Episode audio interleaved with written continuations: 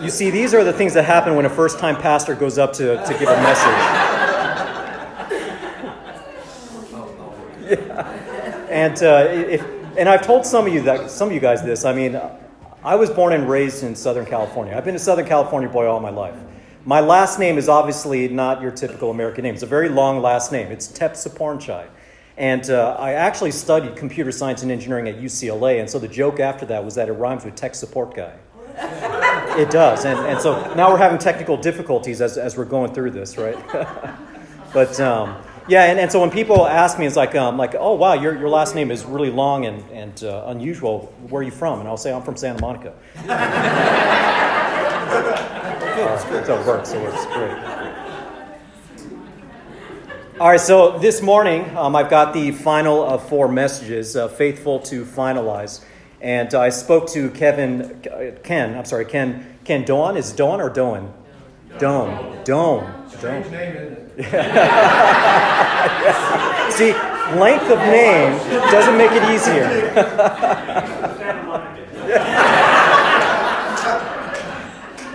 Well, and then he said to me, he said, he said, wow, I, I, don't know what could be going through your mind. Your first time here, and, and you've got to wait all the way to the end before you can speak and all that. And, and I said to him, I said, yeah, but, um, but I was the one that actually chose this. He's like, yeah, that's, that's on you.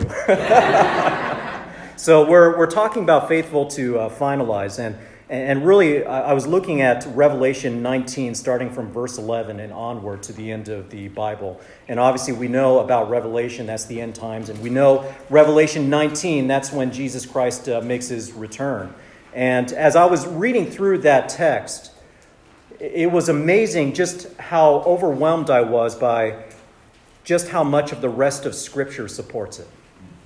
You know, it's, it's, it's a text that we don't go to that often. Not many churches go to it, not many churches talk about it, but there is so much that is foundational to what we believe with regards to the gospel um, that comes in those final four chapters. And as I was looking it over, uh, the image in my mind that I got, uh, you know, when you shine a light through a prism and all, you get all these different colors coming out. Well, I imagine it almost the opposite way, where there's different lights going into a prism, and each light represents a different testimony from Scripture.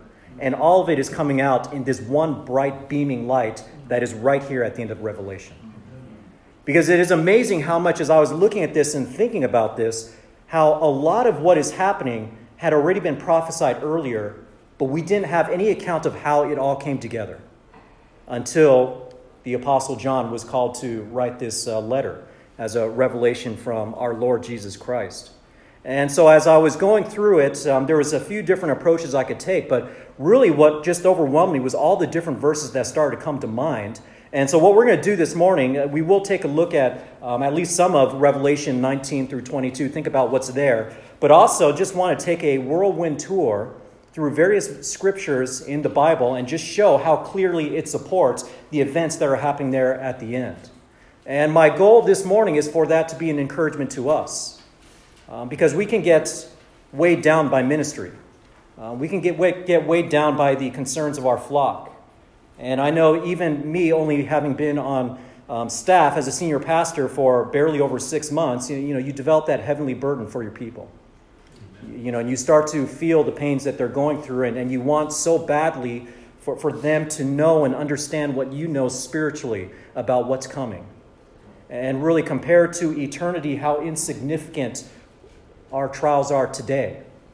You know, and um, it's easier said than done when you're not the one going through the trial, but these are the truths that we really have to hold on to.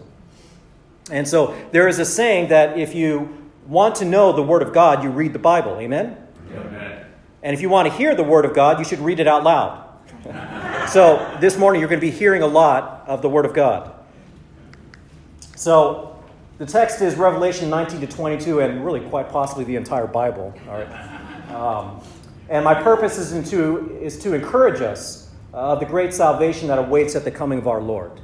Uh, to encourage us of our great salvation that awaits at the coming of our Lord, so that we may continue to keep our eyes focused on Him. And I'm really going to break this out into three wondrous truths that arise from our great salvation. Uh, one being the perfection of these scriptures, um, two being the clarity of God's character and purposes, And three, the necessity of the full gospel and the full Christ. And so these are three things that really jumped out at me as I was reading through these passages and considering the various scriptures and how it supported the end of Revelation. And so on the next slide here, I was considering the triumphal entry that uh, we often refer to when Jesus Christ entered Jerusalem. Um, in the beginning of Passion Week, we often refer to that as the triumphal entry. But every time I hear that, there's um, a little voice in my head that scoffs. And I think that's not the triumphal entry. You see, when Jesus Christ came into Jerusalem at the beginning of Passion Week, certainly he was fulfilling a prophecy. He was riding on a colt, right? And, and he had the shouts of Hosanna being, being sounded out. Um, but he would end up being falsely accused. He, he, was, he was arrested, falsely accused, and sent to his death, and led like a sheep to slaughter, silent before its shears. And so that's why I think, you know, that is not the triumphal entry. Now, it was triumphal for us because he ended up achieving salvation for us. But this is the triumphal entry. Revelation 19, starting from verse 11, let's go ahead and read it together. And uh, I will be reading out of the NASB. I've been told that's the version that Moses um, started. um, Revelation chapter 19, verse 11 reads And I saw heaven opened, and behold, a white horse, and he who sat on it is called faithful and true. And in righteousness he judges and wages war. His eyes are a flame of fire, and on his head are many diadems. And he has a name written on him which no one knows except himself. He is clothed with a robe dipped in blood, and his name is called the Word of God. And the armies which are in heaven, clothed in fine linen, white and clean, were following him on white horses. From his mouth comes a sharp sword, that, so that with it he may strike down the nations. And he will rule them with a rod of iron and he treads the winepress with the fierce wrath of God the Almighty. And on his robe and on his thigh he has a name written King of Kings and Lord of Lords. Amen. That is our sovereign God. That is our sovereign King. That is our Lord, who even reigns on high, even now, at the right hand of God. And uh, I'm going to talk a little bit more about him, but as I look at this passage, there's so much going on here. But it reminds us that this Lord Jesus is not merely the baby in the manger that people think about at Christmas time. But this is God on high who has all authority on earth and on heaven. And he rules from the right hand of God and will come back to establish his authority in a very real, very visible, and very physical way here upon this earth. Now, that's the opening passage, but when we think about the rest of the book of Revelation, you know, from 19, chapter 19, verses 17 to 21, we have the triumph of him over the enemies. And then we have the millennial kingdom in chapter 20, verses 1 to 6. I mean, these are things that I'm sure a lot of you are aware of.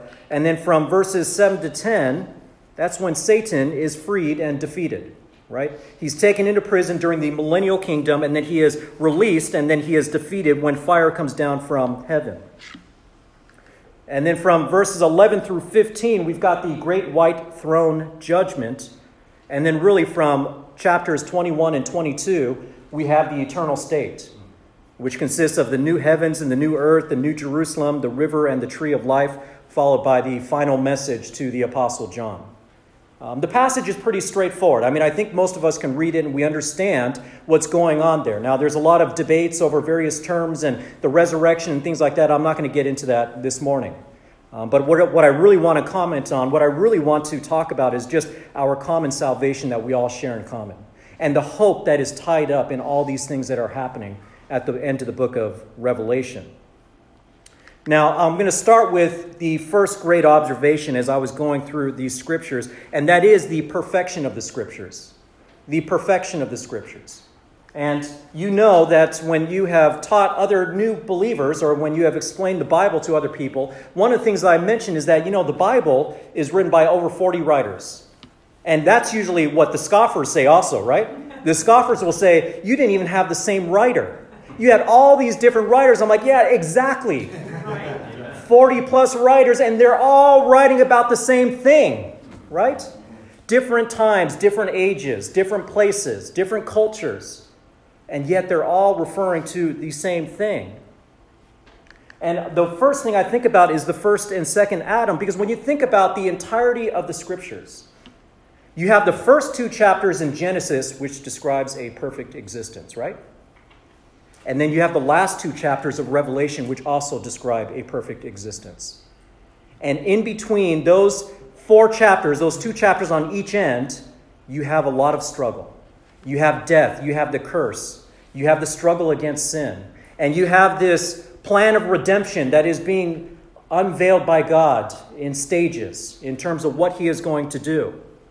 But when we think about those first two chapters, that the first two chapters of Genesis being a perfect world, and it was the fall of mankind through Adam and Eve that brought death and sin and curse upon this world.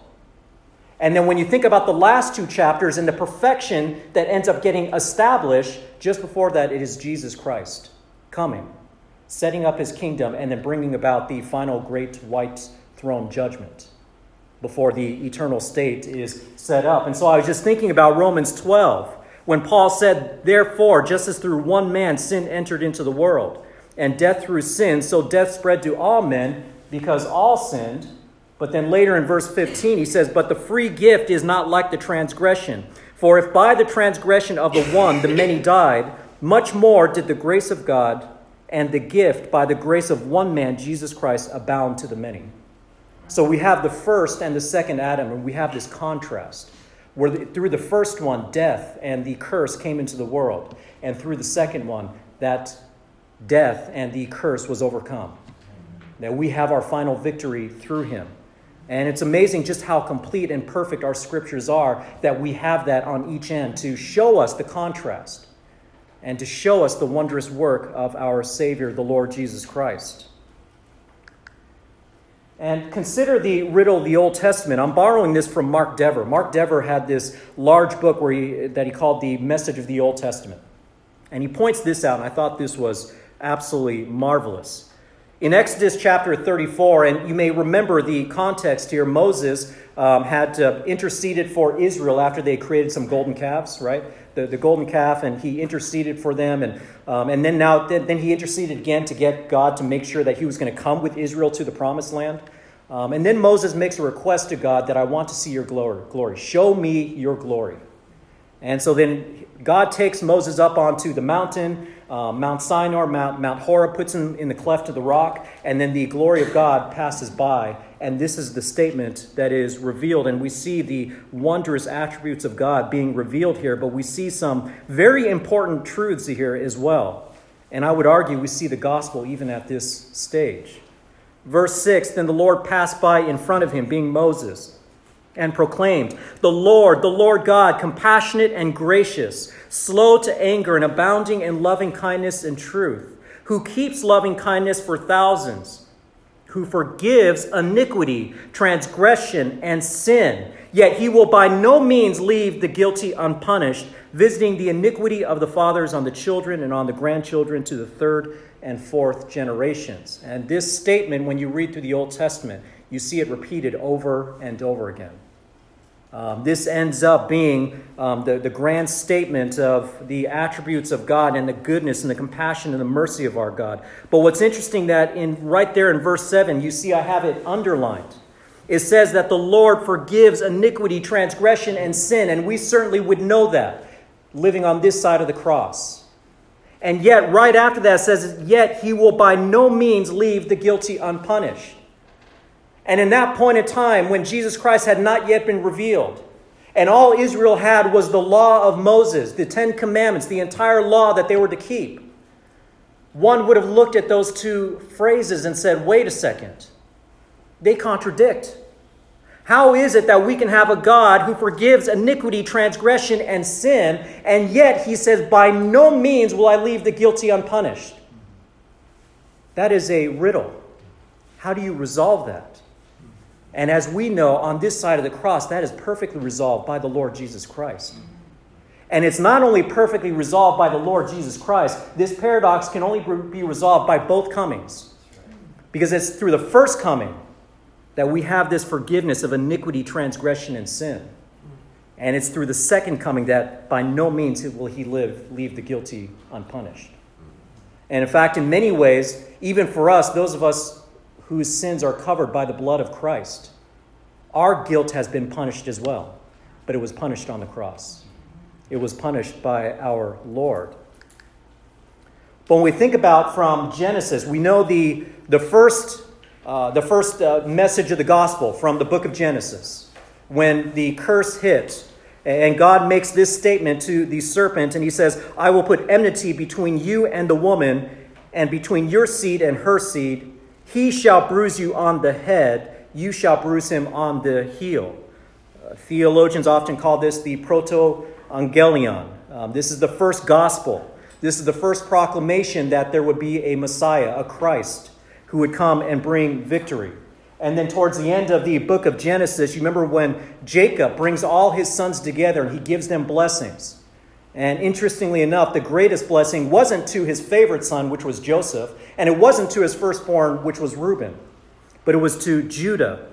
Starting in verse 8, he says, Judah, your brother shall praise you, your hand shall be on the neck of your enemies, your father's son shall bow down to you.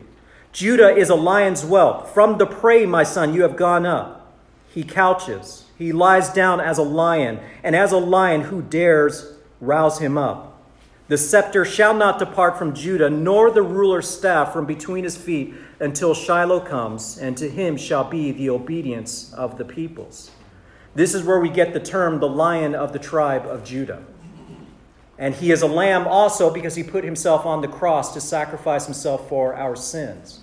But he is also prophesied here as the lion but it's interesting in verse 10 when it says, The scepter shall not depart from Judah. We would understand that scepter to be the, a ruling staff. I mean, that's what kings carry. In fact, you see the synonym being, being stated here, nor the ruler's staff from between his feet. So the scepter shall not depart, nor the ruler's staff from between his feet. But in the NASB, it says, until Shiloh comes. And what is Shiloh? What, what's that all about? Well, the NASB translators, they just saw the word and they didn't know what it translated to, so they just basically used the Hebrew word and, and transliterated it to Shiloh. But I actually like what the New Living Translation did, and I'll show you that in just a moment. But the New Living Translation said, until, until the coming of the one to whom it belongs. Because when you break out the Hebrew, that's likely what it actually means until the coming of the one to whom it belongs. And it says there at the end of verse 10, and to him shall be the obedience of the peoples. Now, this is interesting because the word people is singular or plural. Does it refer to a singular person or a plurality of persons? Plurality, right? But this is the plural form of people. It's not just people, it's peoples. So, what does he mean by peoples? He's taking people and he's turning into a plural of a world that's already, a word that's already plural.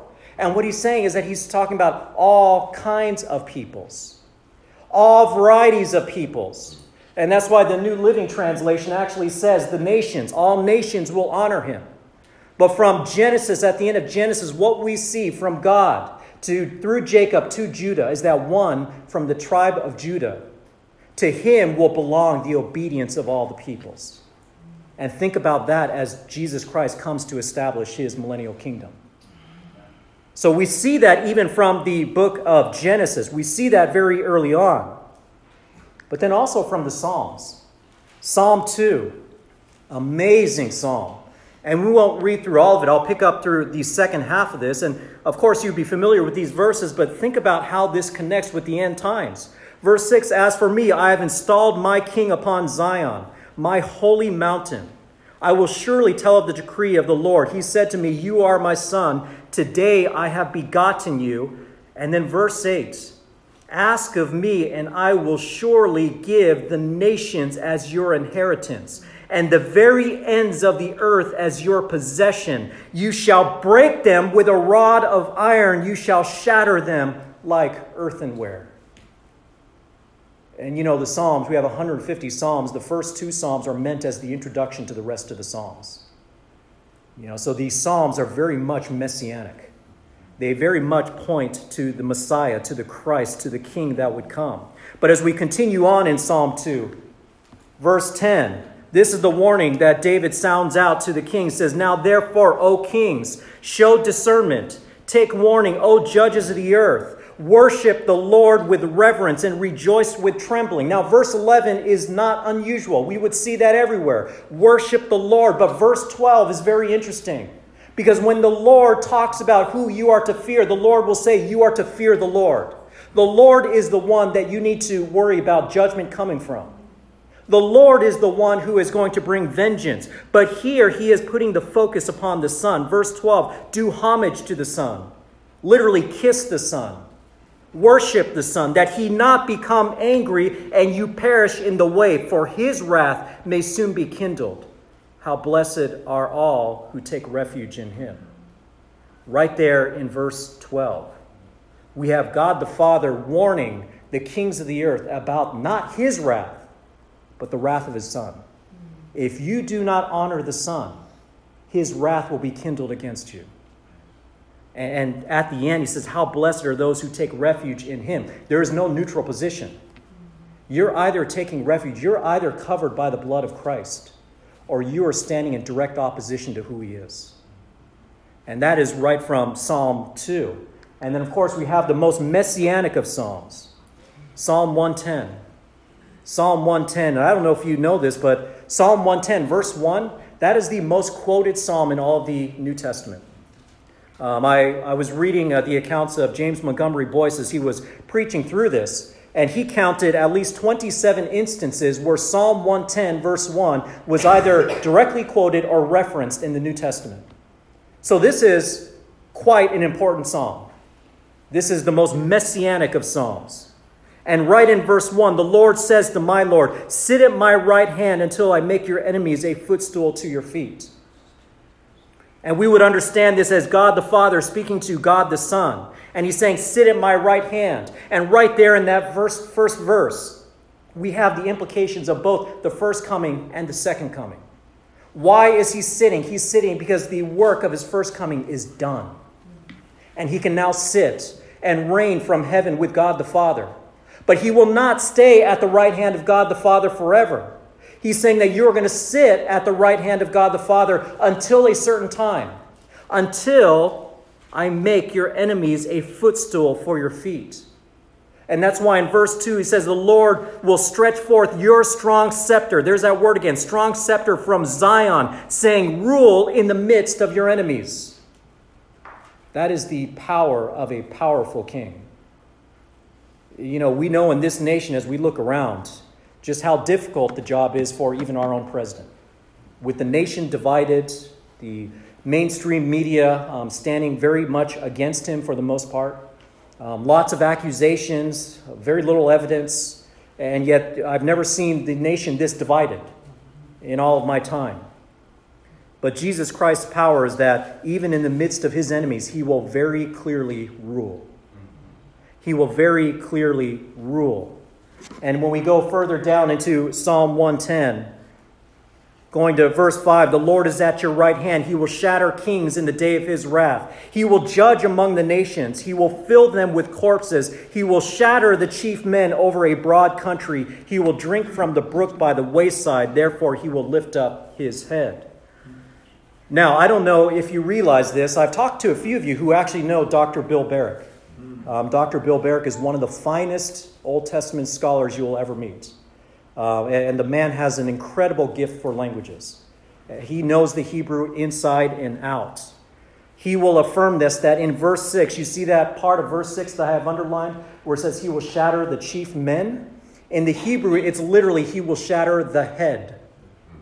He will shatter the head. Now, when we think about this, well, the head could be referring to a plural, plural, uh, sorry, plurality of chief men, but it could also be literal. What's it literal for? Go back to the first gospel in Genesis 3:15. When God told the serpent that he, the seed of the woman, will shatter your head. Psalm 110, I believe, is looking forward to the ultimate victory of the Messiah over the serpent, over Satan. He will shatter the head. And that is right there in Psalm 110. And then here's one from 1 Samuel. You remember when Hannah, Hannah goes to the Lord asking for a son, right? You know, and at, at first, the, the priest who was kind of in charge thought she was drunk. You know, thought she was, um, so, what, was drunk and, uh, and, and saying nonsense, but he found out later that she was coming to the Lord in grief because she really wanted a son and she was going to dedicate that son to the Lord. And the Lord answers her prayer by giving her a son in Samuel. And then she lifts up this prayer of praise. And I'm not going to list the entire prayer of praise, but at the very end of her prayer of praise, at the end of her exaltation of God, this is Hannah. This is during the end of the age of Judges, where if you read through Judges, right, I mean, Israel is spiraling downwards more and more, each generation getting worse and worse. And you see over and over again that everyone just did what was right in their own eyes. And of all people, it would be Hannah, as, he, as she is saying this prayer to God, that she would say this in verse 10 Those who contend with the Lord will be shattered. Against them he will thunder in the heavens. The Lord will judge the ends of the earth. He will give strength to his king and will exalt the horn of his anointed. Even Hannah makes this statement that I believe ties directly into the events at the end of the book of Revelation. And then, of course, we know the Davidic covenant, 2 Samuel chapter 7, verses 12 and 13. Because when we think about the millennial kingdom, the millennial kingdom that Jesus Christ comes and sets up, I am not one to think that that is a symbolic kingdom. I think that is a real kingdom. And I think the Israelites would have understood that to be a real kingdom. And this promise to David says, When your days are complete and you lie down with your fathers, I will raise up your descendants after you, who will come forth from you, and I will establish his kingdom. He shall build a house for my name, and I will establish the throne of his kingdom forever. This is fulfilled by the millennial kingdom. And the house that he builds is actually going on right now. Because as I teach through the book of Ephesians, one of the things that Paul says is that through the Spirit, God is creating us into a dwelling of God, that we are the temple. And that is made possible by Christ. So we see here more connections into the events of Revelation. And then Acts. I mean, think about Acts. At the beginning of Acts, we know that Jesus Christ has already um, been crucified. He's already been raised up from the dead. He's, he's spent uh, at least 40 days with the disciples, right? Showing them how all the Old Testament pointed to him. 40 days they spent with him. And then finally, after all this explanation, after all, all that he's taught them, he asked them, the, disciples asked Jesus this question. It says, So when they had come together, they were asking him, saying, Lord, is it at this time you're restoring the kingdom to Israel? Now, I find it hard to believe that once again, if that kingdom was to be a symbolic kingdom, how is it that after 40 days they would ask this question? And you would think that if they totally missed the point, that Jesus would have told them, You just totally missed the point. But rather, what does he say? He said, It is not for you to know times or epochs which the Father has fixed by his own authority, but you will receive power when the Holy Spirit has come upon you. And you shall be my witnesses both in Jerusalem, in all Judea and Samaria, and even to the remotest parts of the earth. That is the fulfillment of the promise to Abraham that all the families of the earth will be blessed. That is exactly how all the families of the earth would be blessed. But as even as we continue forward, the ascension of Jesus Christ. After he said these things, he was lifted up while they were looking on, and a cloud received him out of their sight. And as they were gazing intently into the sky while he was going, behold, two men in white clothing, clothing stood beside them. And I love this. They said, Men of Galilee, why do you stand looking into the sky? I, I would have been looking into the sky. I mean, what kind of question is that, right? I would have done the same thing. But I love what he says next. This Jesus, who has been taken up from you into heaven, will come in the same way that you have watched him go into heaven. And when he comes back, he comes back right there in Revelation 19. And that is the statement, that is the last, that's, that, that's the statement that is made to the disciples right after they saw Jesus ascend to the right hand of God, that he will return in the exact same way that you saw him go up. And then just a couple of references from the Gospels. You know, Jesus in the book of Luke, he looks forward to all the tribulation that is coming, right? I mean, he's, he's telling the disciples that, look, things are going to get worse, they're not going to get better. That's one of the things I often counsel um, people with, believers, when, when they talk about how difficult things are in this world. How they, they you know, people, uh, there are real life situations of people who are depressed because of climate change, right? It, it sounds a little silly. You know, there are people depressed and, and are anxious because of all that's happening politically. And certainly it breaks my heart when I see how many unborn infants are being killed in the womb. And how every single Democratic candidate right now supports abortion all the way up to the point of birth. Every single one of them. It breaks my heart. But it's also not a, not a surprise while we should try to fight against it, and while I am, I am encouraged by uh, the number of Planned Parenthood centers that have been shutting down, but they're doubling down. They're, they've just recently, I just read an article where they're setting up 50 new Planned Parenthood centers on the campuses of high schools in the Los Angeles district. On the campuses of high schools. And you already know that kids, they don't, they, what they want to do is they want to set it up so kids don't have to seek parental consent to be able to go into one of those centers and do what they do. And when we were in Imperial Valley just a few months ago, there, were, there was a presentation being given about the new sex education laws and, and what's being taught to our children in the state of California. And they're being taught that there are multiple genders, that they should explore their sexuality. There's all kinds of stuff in there that is just absolutely horrible. They're encouraging them to be as sexually promiscuous as possible. And don't worry because we got Planned Parenthood that can take care of you if anything unwanted happens. I mean, that's what's going on, but Jesus Christ told us very clearly that the world will continue to get worse. He says, There will be signs in sun and moon and stars, and on the earth dismay among nations, in perplexity at the roaring of the sea and the waves, men fainting from fear and the expectation of the things which are coming upon the world, for the powers of the heavens will be shaken. Then they will see the Son of Man coming in a cloud with power and great glory. But when these things begin to take place, straighten up, lift up your heads, because your redemption is drawing near. Jesus says, no matter how bad it looks, no matter how bad it's going to get, when I come, your redemption is there. And not only that, but there is another passage from Matthew. I probably have it later in the slide, but we move from the perfection of the scriptures. And really, my point in going through all those scriptures is to show you just in how many places throughout the Old Testament and the New Testament do we see references everywhere that perfectly support what we see happening in the last four chapters of Revelation. It's all there. The second amazing observation that I drew from reading these passages is the clarity of God's character and purposes. The clarity of God's character and purposes. And this really stood out to me because there is a lot of misrepresentation of who God is today. There is a lot of misrepresentation of who Jesus Christ is today. You know, when, when, a, when a pastor of a church um, is actually the president of a, of a pro choice board, um, there is a great misunderstanding of the scriptures and of who God is. But God, we know, is in sovereign control. Amen? Isaiah 46:10 declaring the end from the beginning and from ancient times things which have not been done saying my purpose will be established and I will accomplish all my good pleasure. You know, I think about the um, the nation's greatest holiday. Uh, the, what is America's greatest holiday as a nation? Well, what would it be? Fourth of July, right? Fourth of July, the, the Day of Independence. That's 1776 when we um, when when America as a country officially became independent of England. Do you know when it uh, became an official holiday? Do you know what year? 1870, nearly 100 years later.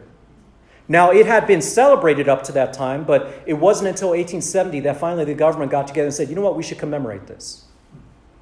And when I think about how man operates and how God operates, I love the difference because you know what? Man accomplishes something and then looks back and says, you know what, we should commemorate that.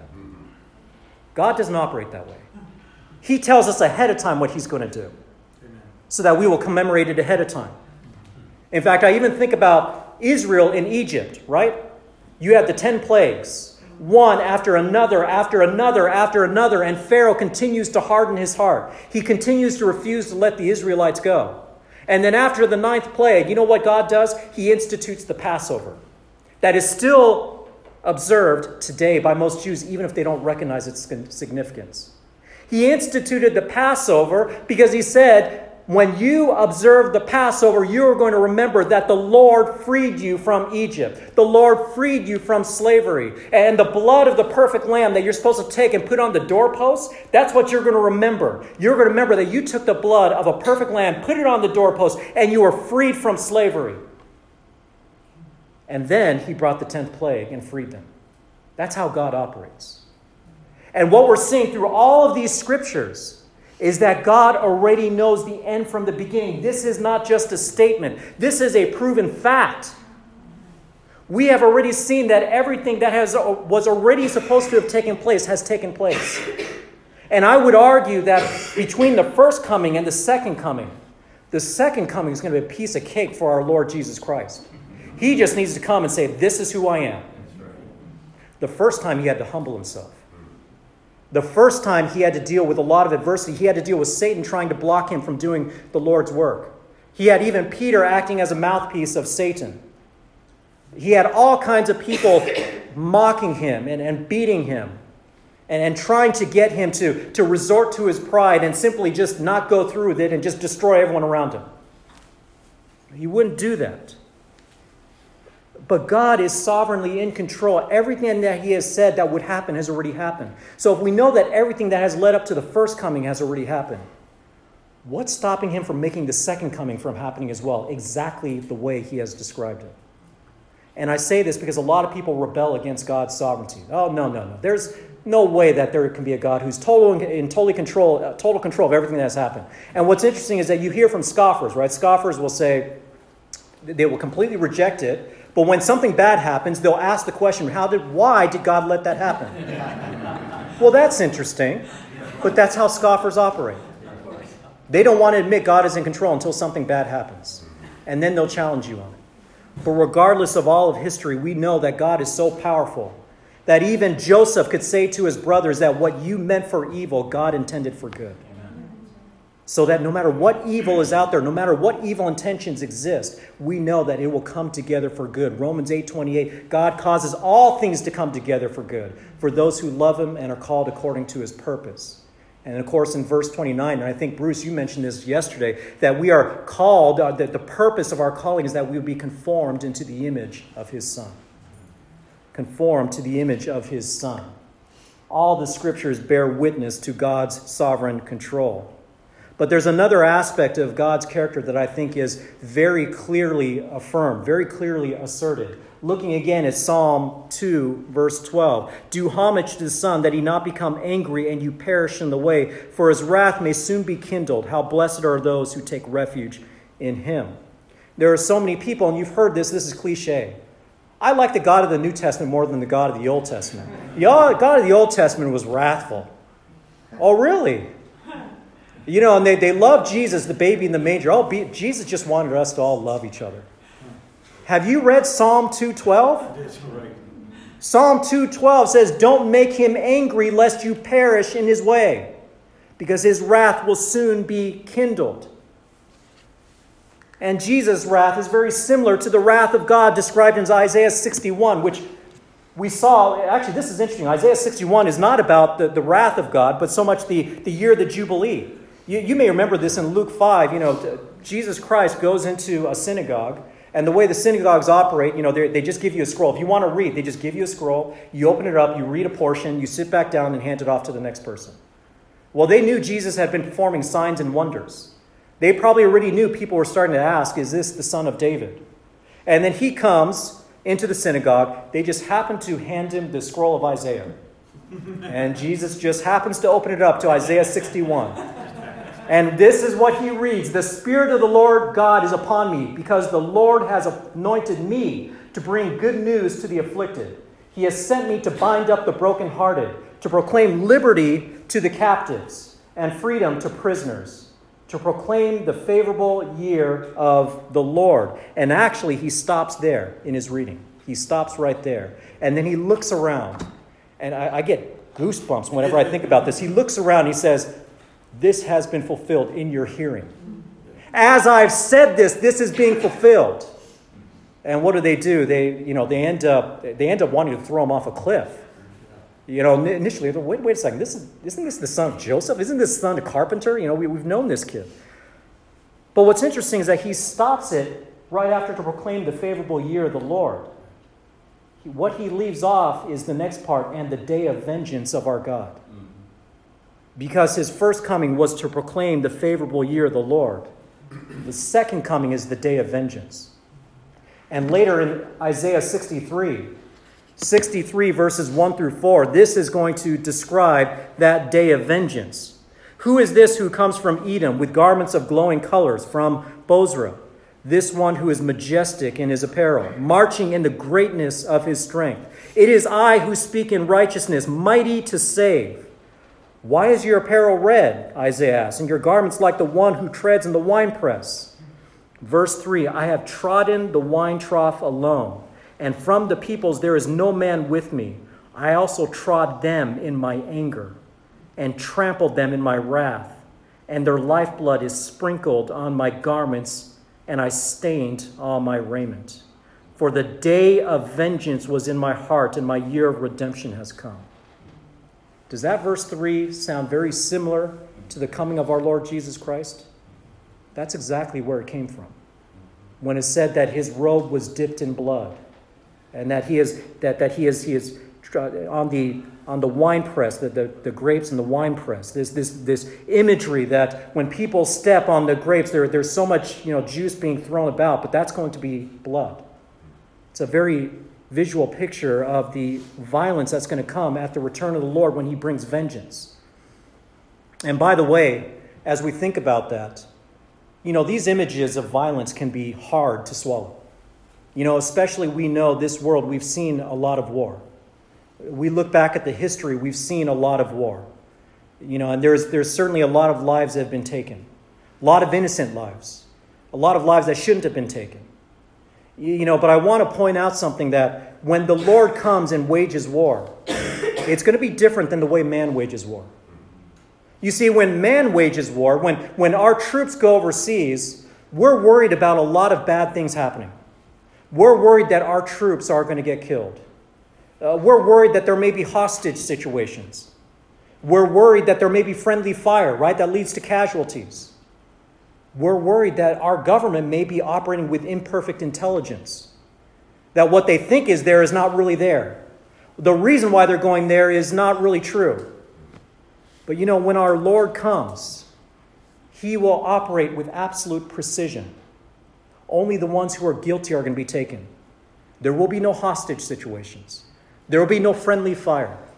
And he operates with absolute perfect intelligence. So that is a war that we can be all in favor of. Because the guilty, of which we belonged at one time, we know what it is that we all deserved apart from the grace of God. And we understand that if God is righteous and he is just, he must, he must exert that justice and righteousness when he returns. So we know that as we look at these verses, as they are difficult to swallow sometimes because this image of war, just remember that a lot of the same reasons that we tend to shirk back from these images, a lot of those factors are not in play with our Lord. Only the guilty are taken, only the guilty are punished.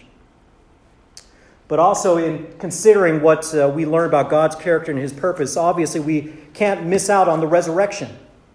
Right? I mean, Paul says in 1 Corinthians 15, Behold, I tell you a, um, a mystery. We will not all sleep, but we will all be changed in a moment, in the twinkling of an eye, at the last trumpet. For the trumpet will sound, and the dead will be raised imperishable, and we will be changed. For this perishable must put on the imperishable, and this mortal must put on immortality. But when this perishable will have put on the imperishable, then the mortal will have put on immortality. Then will come about the saying that is written Death is swallowed up in victory. That is Paul, and at the end, quoting Isaiah 25, and all pointing once again to the events of the final four chapters of Revelation. That we will be resurrected. We will have imperishable bodies. And I know for a lot of you that are getting up there in age, you know what it feels like to have things not work the way they once did.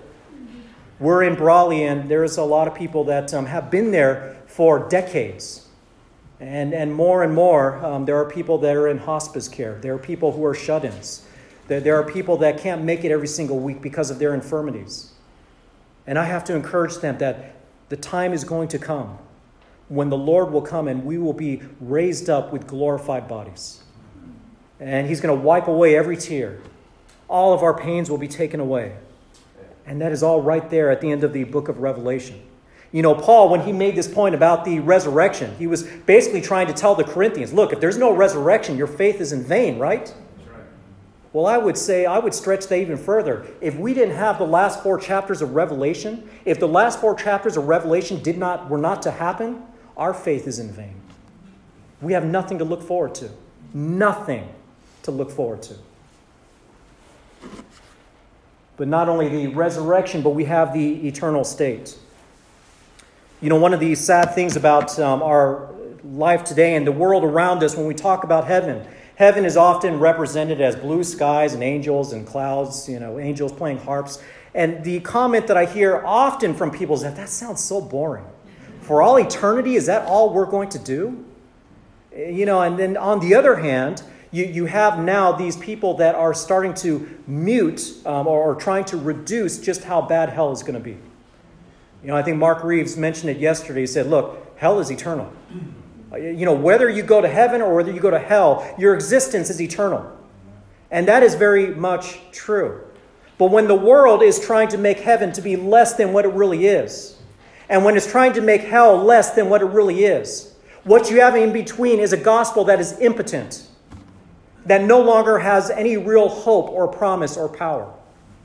So we must hold on to these truths. And at the very end of the book of Isaiah, last three verses of the entire book of Isaiah, for just as the new heavens and the new earth, which I will um, which I make will endure before me, declares the Lord, so your offspring and your name will endure.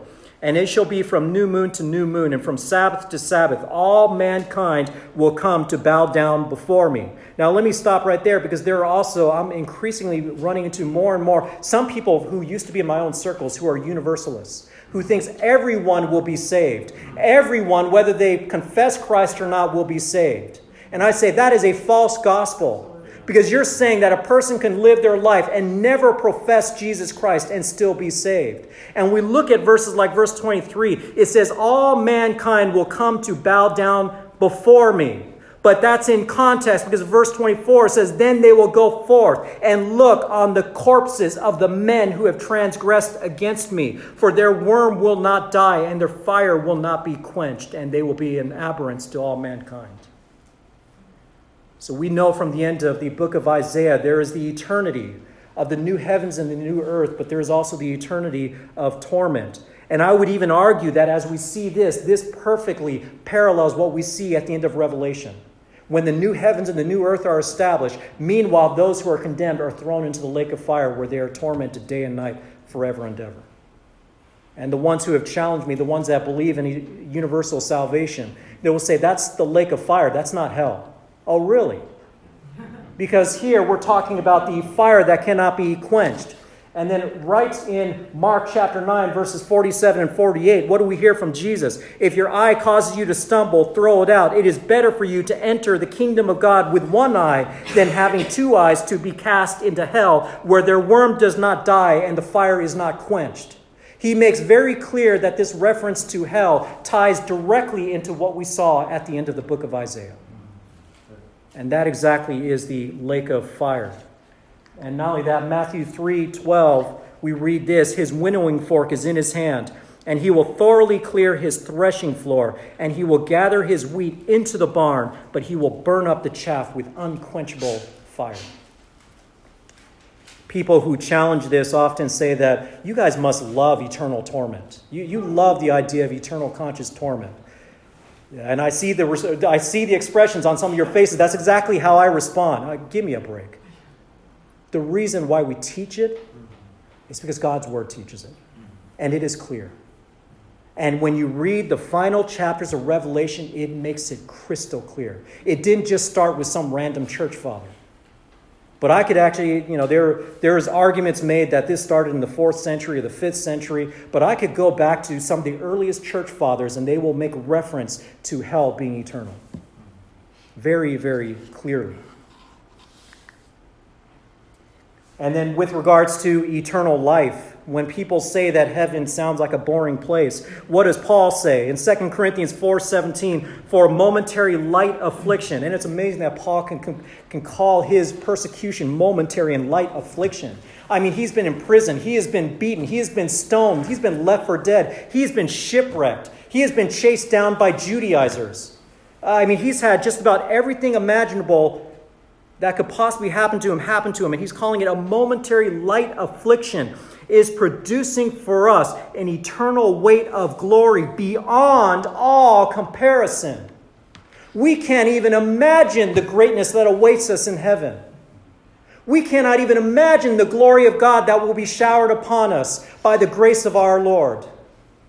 An eternal weight of glory beyond all comparison. And this is biblical counseling. Amen? When we go through trials, we look at what Paul went through and remind ourselves stay the course because God has tremendous promises for us.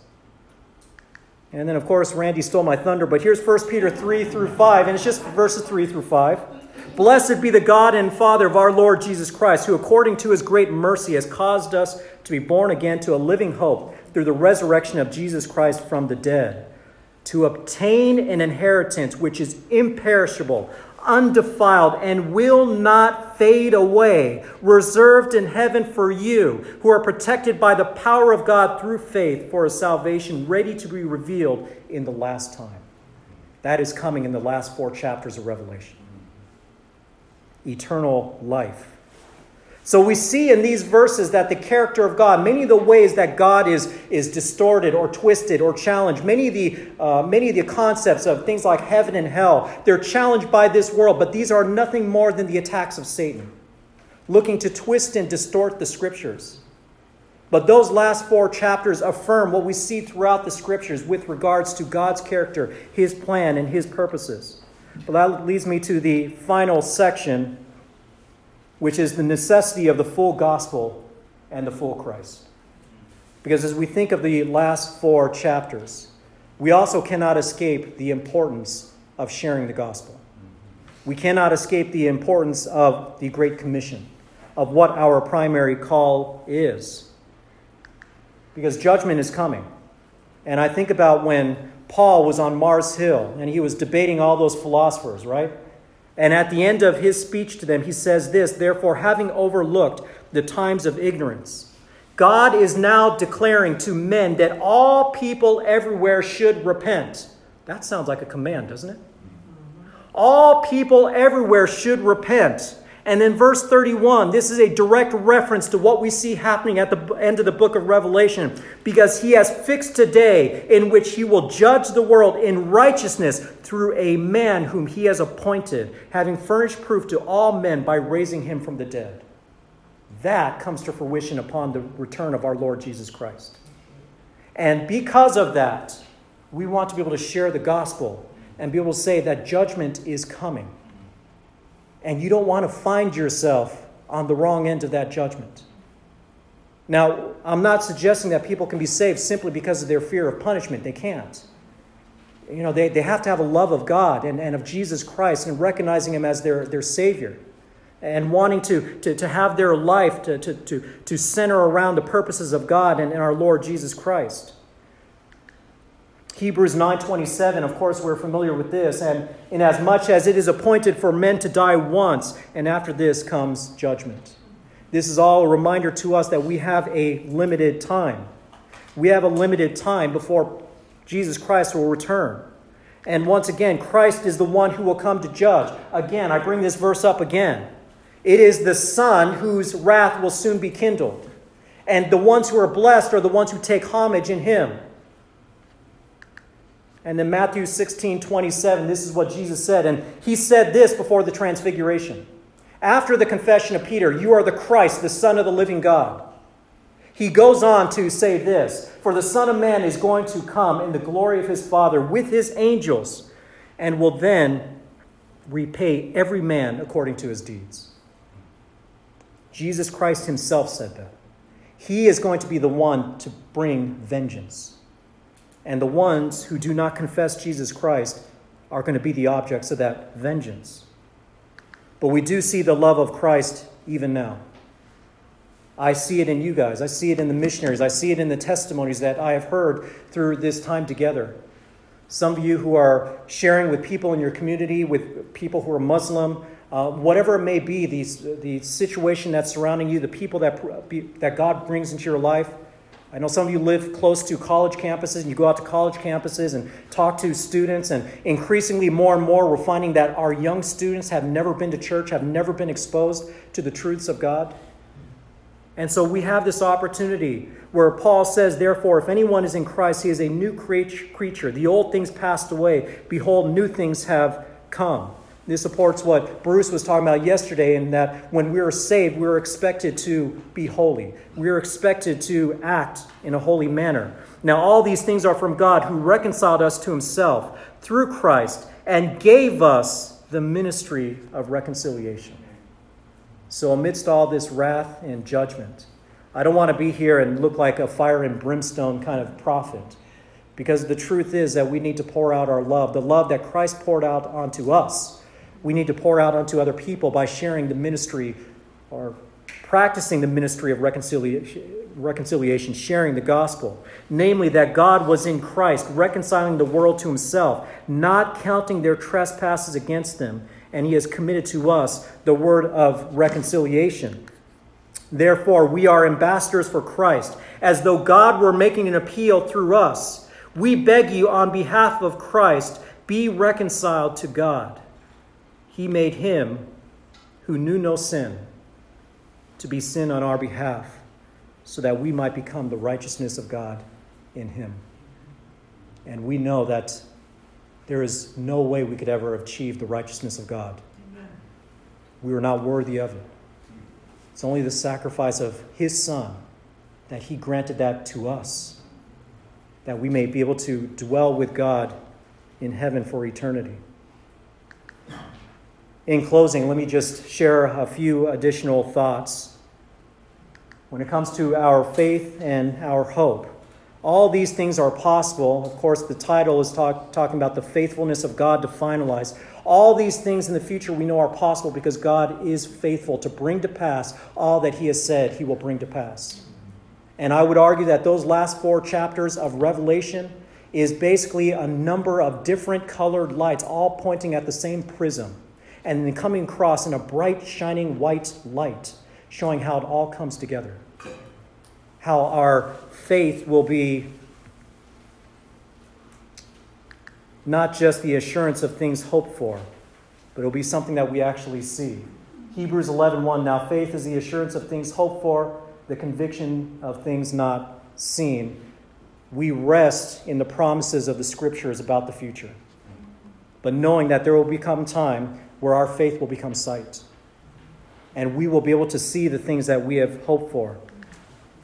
1 Peter 1:13 that's why Peter says and you know the context of Peter he's writing to Christians during a time when Nero is, uh, is, is, is basically impaling Christians in the city of Rome and they're worried about that persecution making its way out and you think about people that are worried about that kind of persecution worry about losing their lives and how is it that you would encourage them if you wrote a letter to them well, Peter encouraged them by reminding them of their great salvation and their great inheritance that is waiting up in heaven.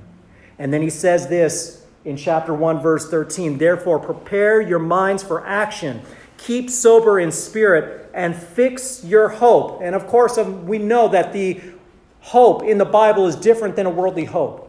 Worldly hope is something that is desired but uncertain. It is desired but uncertain. It might even be a long shot. But biblical hope is absolutely certain. It is fully expected. And so Peter says, fix your hope, not just a little bit, not just partially, not just halfway, not just mostly. Fix your hope completely on the grace to be brought to you at the revelation of Jesus Christ. You know, Peter was up there on the Mount of Transfiguration when he saw the glory of God coming through the face of the Lord Jesus Christ.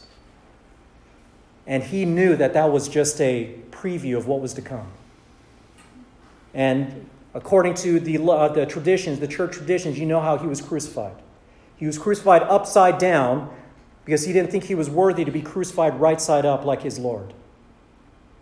But he was a man who fixed his hope completely on the grace that was to be brought to him. And so must we do as well.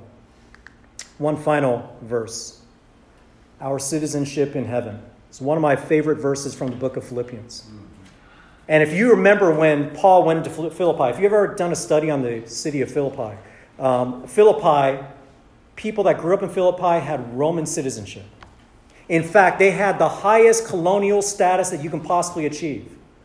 We all are familiar with the word Caesar, right? You know, the original Caesar was Julius Caesar. And Julius Caesar, of course, we know he was betrayed by his friends, Brutus and Mark Antony. And did, did you know, though, that one of his descendants, Octavius, ends up taking revenge? Right? Octavius ends up taking revenge against Brutus and Mark Antony. Has victory. So basically, Julius Caesar, though he is dead, he is redeemed. His name is redeemed. And that victory was commemorated in the city of Philippi. It was commemorated in the city of Philippi, and everyone in Philippi was given that special status. And here is Paul walking into Philippi, being a true Roman citizen, allowing himself to be arrested, beaten, imprisoned, when at any time he had the trump card in his back pocket and said, I'm a Roman citizen. He didn't do that. Even when he was in the prison and the earthquake came and the, and, and the doors were made wide open, the jailer just assumed that they left. They had to yell out to the jailer, We're still here. We're still here. And then the jailer comes and drops at his knees and says, What must I do to be saved? And why does he ask that? Because all night Paul and Silas had been singing hymns and songs and spiritual song. And he was probably hearing the gospel very clearly from that. But what's amazing is that the church in Philippi would not have been possible if Paul did not make that sacrifice. And then what's even more amazing, Paul, who had the Roman citizenship, and of course, when the authorities found out that he was a true Roman citizen, they were frightened. Because Paul was a true Roman citizen, they had their Roman citizenship given to them. But it's amazing when he writes to the Philippians, what does he say? He says, Our citizenship is in heaven from which also, in other words, from heaven, also we eagerly wait for a Savior, the Lord Jesus Christ. This is where his hope was. In verse 21, look at this. He's talking about our glorification, our resurrection, who will transform the body of our humble state into conformity with the body of his glory by the exertion of the power that he has, even to subject all things to himself. Paul had the end in mind, always. And so too must we always have the end in mind. And though I've only been in ministry a few short months, I've already been through some situations that have been heartbreaking to me. Um, I have seen people do things that they didn't need to do. I have seen people refuse to trust Lord when they should have trusted the Lord. And I've seen a lot of people that don't dwell enough upon the glories of God that await us in the future. But for us as ministers, as workers, we must always trust in that future. We must always have that hope. Because even if they don't believe it, they must be able to look at us and know that we do believe it. And that we will hold firm, no matter what the circumstances, no matter what the cost. Because our God is a great God. And everything that He has written that has come to that was supposed to come to pass has come to pass. And everything that is supposed to come to pass in the future will come to pass. That is the greatness of our God. Let us pray.